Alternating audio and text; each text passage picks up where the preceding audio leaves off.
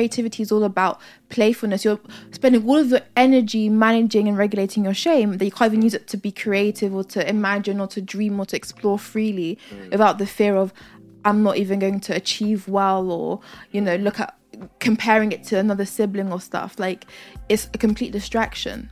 That has segued very nicely into the episode. Hello, guys. Welcome back to Evergreen. My name is Josh, My name is Ruth. and this is an outward facing platform aimed at getting people to behold the Lord by pointing to scripture, community, Christ exalting literature, and engaging with nature. And today we are going to be speaking about shame. That's the Yeah. conversation we're having. This is a this is an episode I need. I need this one. I need to learn how to handle this better. I think we all do. Yeah, so the, the the title of the episode, "The Soul of Shame," came mm-hmm. from a book by Curt Thompson. So he writes an amazing book that I love, one of my favorite books that explores shame and how it disintegrates us. He kind of explores it in the creation story and he kind of applies it to everyday real life examples because I think he's a psychologist or psychiatrist. And shame is it's so insidious. You see it, you know, play out in our families at home, to our families at church, to bedrooms, boardrooms, school, scientific labs. Like shame is everywhere, and it's an emotion. It's a primal emotional pigment that really paints the way we see things, the way we see our relationships, politics, ourselves, God. Like it's so insidious, and um, I, I think sometimes we see shame kind of crop up quite frequently in terms of it being a motivating tool, especially in school, in the people instruct us, you know, comparing us to, I don't know, this person's success. Sometimes we do it to ourselves as well. And, um, you know, its main aim, I think Curt Thompson argues, I think, two main things. One being that um, its aim is to disintegrate us, and he kind of draws upon neurological research and shows how in our brains something happens there where you know internally we're disintegrating and we're kind of you know being isolated in certain areas of our brain when it comes to when shame is activated but also in our communities as well as opposed to me moving towards you because i feel shame i hide like adam and eve. And another Right. example um or another truth that he kind of you know seems to argue in his book is this idea that we think shame is this abstract thing that we need to regulate and it's just an emotion but he argues that we need to kind of see f- shame like fear as negative emotions that are expressions of evil and have a conscious will of their own and the enemy uses it for a particular cause which is to kind of keep us from um being creative in our vocations. So thinking about you know our our professions our positions in people's lives as well. Um it's a anti kind of cre- it's an anti it's anti creative tool basically. It, it hinders our creativity and you and you spoke about uh, shame being used as a motivator. yeah Have you experienced that? Hundred percent. I think like all through my life, people, well, teachers, and it's not even just academics, but like I can think of driving and just different areas. People seem to make this argument when they see me and engage with me and try and teach me, which is I can see so much potential in you. no, but seriously, I've heard Yeah. all my life like I can see so much potential in you, and therefore I'm going to push you but you're not pushing me you're, you're horrible. You're actually a horrible teacher and you're horrible. So i remember like science year 11 i had um a teacher she was nigerian and she would if i wasn't like getting a's or a stars she would as in in front of the entire class say ruth like what is this? This is That's a b. not, if, in front of everyone, everyone's in front of everyone. And obviously That's like crazy. i have i had a reputation of being quite smart. smart. so it it added to the shame of you know oh like i'm being embarrassed in front of the entire class. And that was mm, also That's not just gcse's that's also a levels as well with my geography teacher. Although i think she had she was racist but there were people who were underperforming. I wasn't underperforming but the people who, who had lower marks than i did but she would be like ruth stay behind. And it hindered it hindered my creative process because now i'm learning because i don't want to be embarrassed. Mm. And i'm now going to you know do mm. everything i can to ensure that i perform well in the mock. So that will be memorizing mark schemes which is not how you're going to learn. You mm. know what i mean? Like that's not effective because i'm not learning how to manipulate information as i should be. So it, i can even think of driving as well. Mm. Horrible teacher um again and she would say you know i can see so much potential in you but it's kind of like that's not how you're motivated. I'm spending so much time managing my shame that I can't access my creative energy, which requires me to be first accepting of myself, of my abilities. It requires me to be playful, to be creative. You need to be playful. You need to imagine. You need to, you know, be trusting of yourself. And if I'm being shamed and um, embarrassed, I can't trust my abilities. I don't trust myself to explore new methods of learning. Um, so that's my experience. I don't know if you've had that experience. I, I, I can't lie. I wasn't considered to be like a, a smart, smart until maybe year ten-ish. Okay. So I was never expected to Yeah. get crazy high marks. Yeah. But I've I've seen the effects that using shame as a motivator can Yeah. have on an individual. Yeah, of course. In terms of getting them to like shrivel up, go Yeah. up in, in- go into their shells. Yeah. Um, but why why why do you think it's used as a motivator? Like why do people think when they see someone who has potential, Mm. Right? Why instead of trying to draw and call that potential out by encouraging someone, when people instead try to like and highlight things people are doing wrong to try and get people to I think people think it's like reverse psychology that Mm. that in action when it's like it's so far from that. I don't really know why they use it because for some people like they like the challenge and they Mm. seem to you know thrive off of it. That that doesn't work for my personality. Yeah, yeah. For me, it just causes me to withdraw further, and Mm. it's just not a good way of engaging with me. With some people, they're like, you know what, I'm gonna prove you wrong. like, you wrong, yeah. I'm gonna do, you know, I'm gonna work super hard and like, you know, show you that I can do it. Mm. I'm a bit more sensitive, so I think if you tell me stuff like that, I'll start to believe it. Mm. And so instead of thinking, oh, like I can get this grade. And you're trying to draw my potential, I don't interpret that messaging that way. I interpret it as, oh, I'm really dumb really apparently, and like yeah. I need to work harder because clearly there's something wrong. And they'll tell you. I remember geography A level results day. My teacher was like to me, "I knew you could get it," and I looked at her like, "You're insane.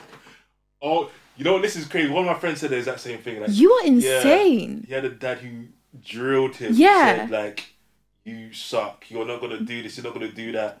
Until like he, he wanted to get into um I can't remember what he wanted to get. Yeah, get. Some sort of university course. Yeah. thing, Right. When he eventually got it, that's when it was that it was like, shit, man. no, It's like no, same thing with Kobe. No. I'm not Kobe. So Shaq. He, Yeah. His dad or stepdad yeah, would berate him. yeah. Some people think it works. beat him like after games if Yeah. he would if he would mess up on that. But it was all in efforts to try and get him to fulfill because fulfill they don't want you to slack. That's I think the idea. They think Yeah. that if you're too comfortable in your ability, you'll get too cocky Mm. and you'll begin to relax. It- My mum never did that to me, so and I'm and I'm fine. Mm. I don't I don't understand why it's a valid form of like motivation. valid, Like why I don't know why people seem to think it's effective. So so for people who uh, obviously we're trying to navigate Yeah. whatnot, what are some symptoms of of shame? If someone is not aware That that they're they're experiencing from shame. a place of shame, like what are some symptoms that sh- they should look out for? I think being worried about what people think about you, Mm. withdrawing, being a bit of a wallflower, being overly concerned with failing, I Mm. would say, not being able to take feedback and criticism well, Yeah. um, trying to be like inconspicuous, so hiding a lot. Mm. Not being Um, okay with taking up space, things like that. yeah, yeah, yeah. Which we had a Which, discussion uh, Yeah, we about. spoke about. Um, Yeah. like not wanting to share your thoughts or opinions. Mm. um shame shame is different it's quite interesting because you kind of identify with uh, those negative things whereas Yes. guilt is like i did something Mm, wrong shame is mm. more s- I says am i am like i, I am am, wrong. like Yeah. i am the wrong thing like something is Mm. inherently wrong with me being a perfectionist even Mm. um feeling like you're outside looking in Yeah. um that outside looking in is tied to rejection almost Mm. like i don't quite fit in or there's something about me which means that i can't be fully accepted um not being willing to be vulnerable i suppose what about, like do you know of any symptoms that i probably missed off I think the uh, one the one you mentioned, identifying with being the bad Yeah, thing in yeah. yourself. Like sometimes, every now and again, Yeah. I get weird like yeah feelings of mad inad- inadequacy. Yeah, exactly. And it usually comes during a time where there's mad stress Yeah. or I'm doing many things at one time. Yeah. Even recently, like, obviously, we're preparing for this podcast, but I'm doing exams as well. So I'm thinking, cool, I need to re- prepare for these exams, but I need to prepare for this pod Podcast, yeah. that we're going to be launching the day after I finish my exams. Insane. I, I was feeling like the biggest bum Yeah. because I was meant to even prepare the outline for the scripts. I, mm. cou- I couldn't do it. I didn't have Which the capacity. fine, yeah. You had to take over Yeah. that. I was like, gosh, I suck. Obviously, I didn't say I didn't say Yeah, that to you. course, but but I was what you think. I, went, I, Yeah. why did I bite off so much? Yeah. Even sometimes this is weird, but like I go to my mum like the other day when I was going through that just Mm. Yeah. overthinking thing. I was like, Mom, am I even like am I nice to be around? Like am I Oh, don't say am I that. like I don't know. Sometimes I can really overthink things. Yeah, and you can really identify with the wrong things that you Yeah, do. you can. Like, I remember even something as simple as your mom tells you to do something. Yeah. Or you're locked in with her tells you say, Bet I'll do it Yeah, and then she does it. and then you forget, so she does it. I remember one time that happened, I would not think, stop thinking about that Oh, thing for the whole day. That whole day, I was replaying that thing in Mm. my mind. I think it's especially because, like, when you kind of pride yourself as someone who's trying to grow, trying to Yeah, mature, of trying to learn. Yeah. when you make the same mistakes you used to make in childhood, it can be Yeah. very disconcerting. You Of can course. feel, rattled, Yeah. essentially. But um, yeah. What about causes? Causes of shame. Some of the root Causes. causes. Oh, one for me was, um, and I won't go into too mm. deep yet, but like my childhood, Mm, I remember being free and thinking there's something Yeah. inherently wrong with me mm, if X particular person can't love me in the way that is expected of them to love me. And I think from then I've just always carried a sense of there's something inherently wrong with me and I don't know what it is. And I've always felt maybe I'm a bit unlovable. Like maybe there's something just wrong with me inherently, which is, it, I mean, I, well, today we're recording this, it's a Sunday. Mm. I was just with the three and four year olds today. And just to think that one of the kids I teach first of all, it kind of shows how mature I was for a three or five year mm. old. But for them to think that they are inherently unlovable because of someone's inability to love is mm. insane. I would be concerned and it's heartbreaking. So I think for me, that was one place. Growing up in, uh, or another one would be your environment. So having very overcritical you know guardians or teachers or just adult figures um what else rejection rejection. yeah that's massive there's there's some things that um the writers of the coddling of the American mind Yeah. mentioned. Mhm. Also like cognitive distortions that Yeah, could of course. lead to feelings of shame yeah or depression, anxiety, whatnot. of course There's one of them that I love Which is? engaging in, catastrophizing, thinking the worst Scenario, about yeah. a situation Yeah.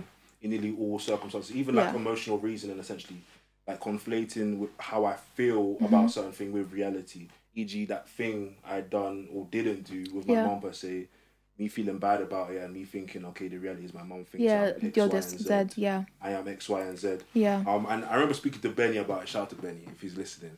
And he, you know you've shouted out i think I, I know, all I your friends Listen, listen. it's- people I- think i hate them like it's that's not even the case You know what it is, yeah?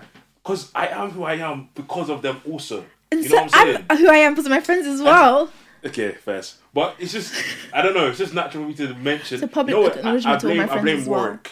Warwick has made me very big on Oh my citing. So when there's something in my head that's not mine, yeah. I always have to say the name. Okay, fair from. enough. He spoke about like how you can engage in uh, emotional self harm. yeah Sometimes I love to do that.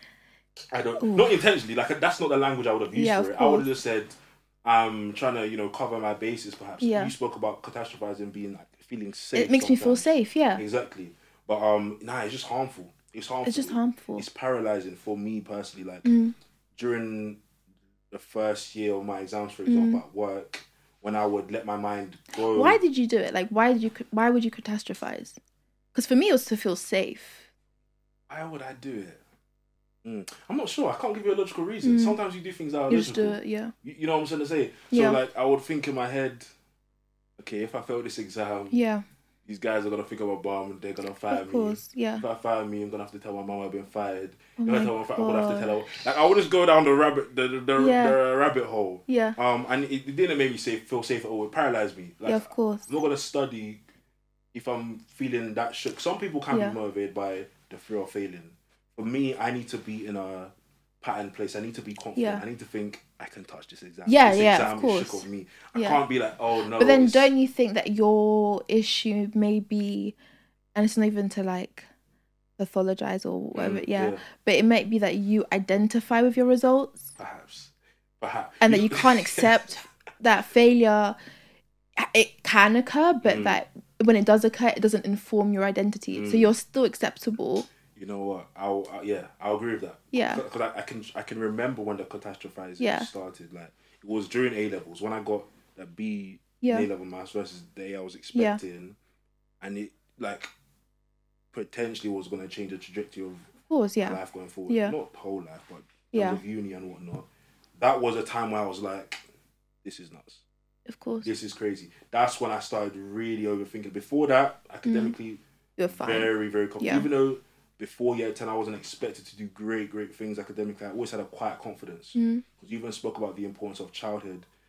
My, my, the words of my mom really just affirmed me. Yeah, of It course. built my worldview. I was very confident in myself Mhm. growing up. A levels was the first time that I Yeah. was fully, that was like a proper crack Like, yeah, of course. in my in my armor. So I know when I started uh, to catastrophize and Mhm. whatnot. Um, but yeah, now I, I, I'm I'm dealing with it better. When I I don't let myself go Yeah. there anymore. That Um, place. and even if like little thoughts do pop up, I, I don't weigh them. I don't weigh all my thoughts the same way. If that Right, makes sense. yeah. I don't give them all the so you question weight. your thoughts.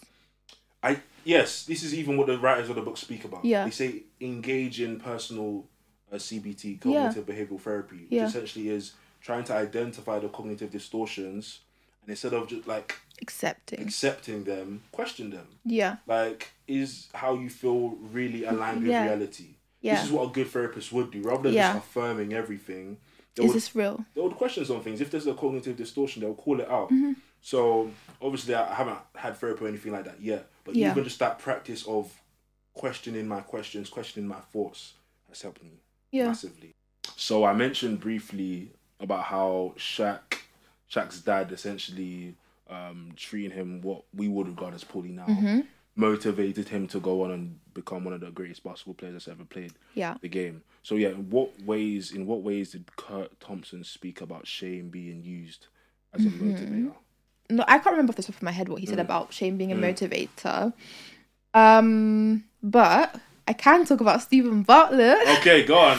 And we, we love him. we um, love him. We like He him. has one of the Mm. greatest podcasts. He's very. Yeah, I like it. He's such a good interview. He's a very good interview. He is. He just asks the question. He doesn't beat around. Yeah. He just boom. He's Yeah, straight good. and I love it, like just straightforward. Um, he basically um wanted to kind of figure out what was the common the like the common theme or the common you know attribute that successful people had Mm.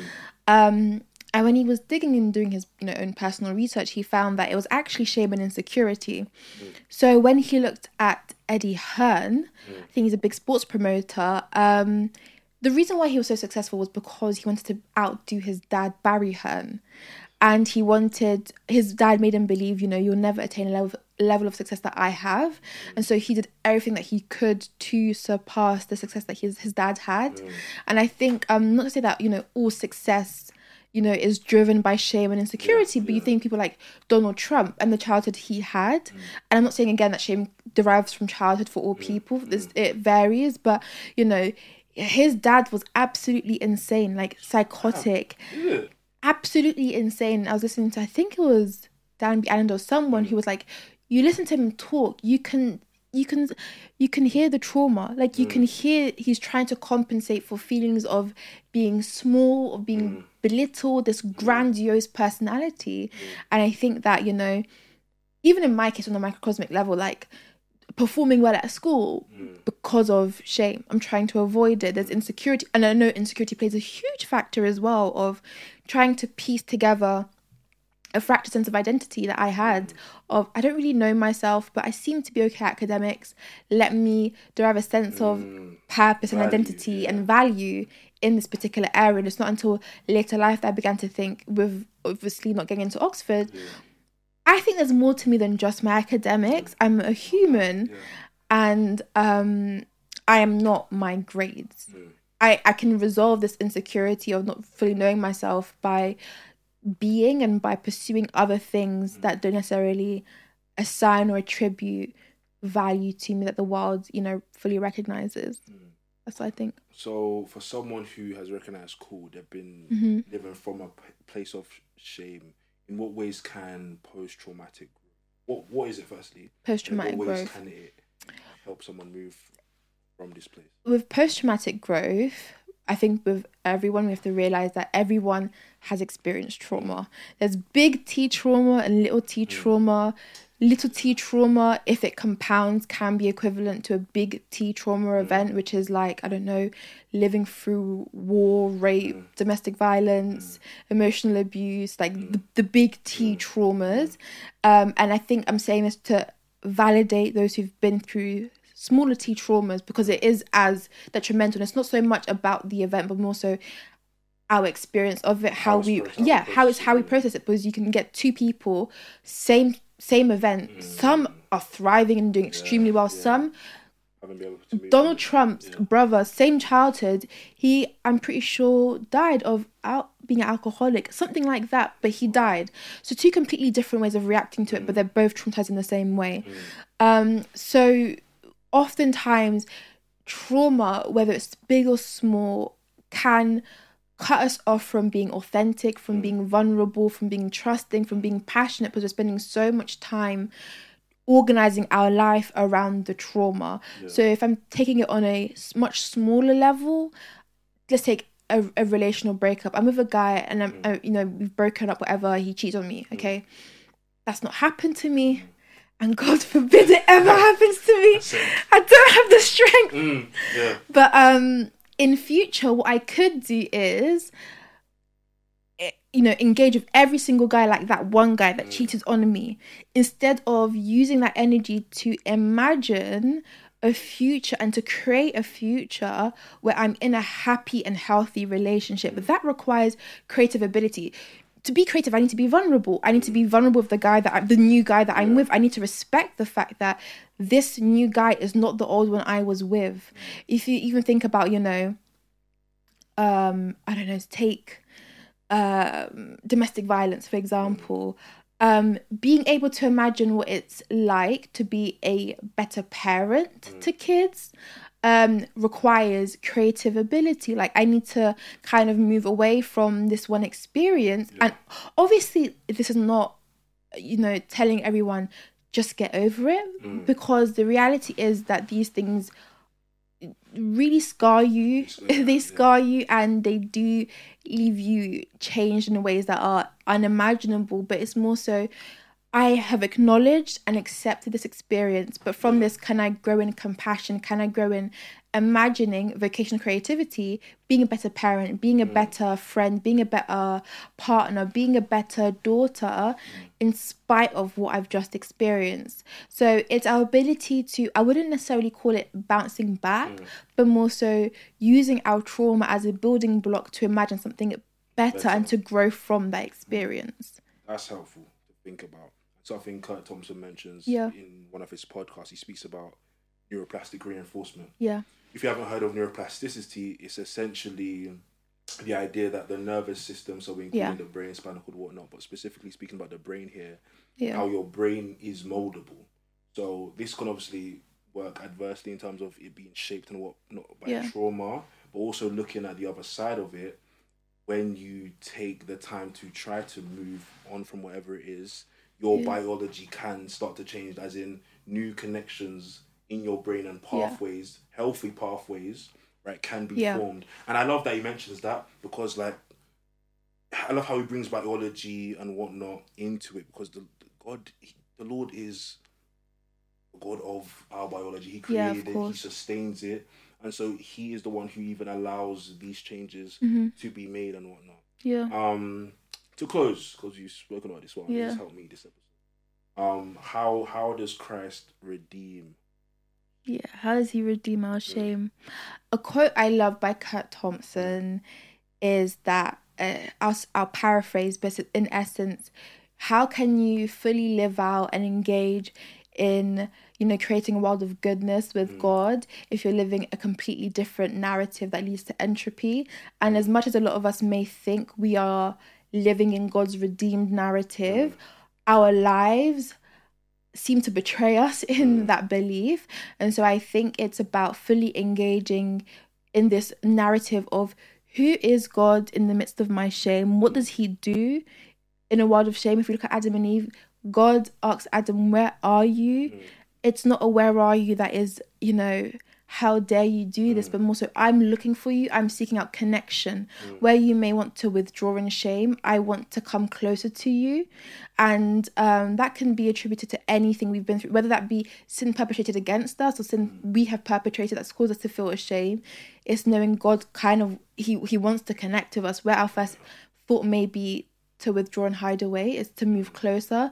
I think it's also attributable to human relationships as well. Shame can cause us to withdraw, and it's important to reach out when you may feel vulnerable and want to, you know, turtle in and shell yeah. in, like to actually come out. In essence, vulnerability is the antidote to to shame. Mm. And for I think for those who want to engage in post traumatic growth, mm. um, a quote I love is that suffering ceases the moment it finds meaning. So, you know, once we understand well, some things you may never understand why it's happened, yeah. but once you can kind of use it as a building block to grow from, you know, you begin to accept that particular thing, its power and its hold decreases. Um, and it's seeing our weaknesses as something that we should honor, which is found in First Corinthians. Um, honoring the weaker parts of you. And this is obviously that chapter and that verse is used in relation to you know the gifts. Yeah. but i think it's also applicable to us as well those weaker parts those things that we don't necessarily glory and boast yeah. in doing what paul does which yeah. is say i'm proud of these weaknesses these experiences that i've had. Um and make me who i am. And in those weaknesses christ can be magnified. Mm. so that's what i'd probably say. I don't know what you'd say I would not add anything. I think that was good. Guys, thank you very, very much for watching.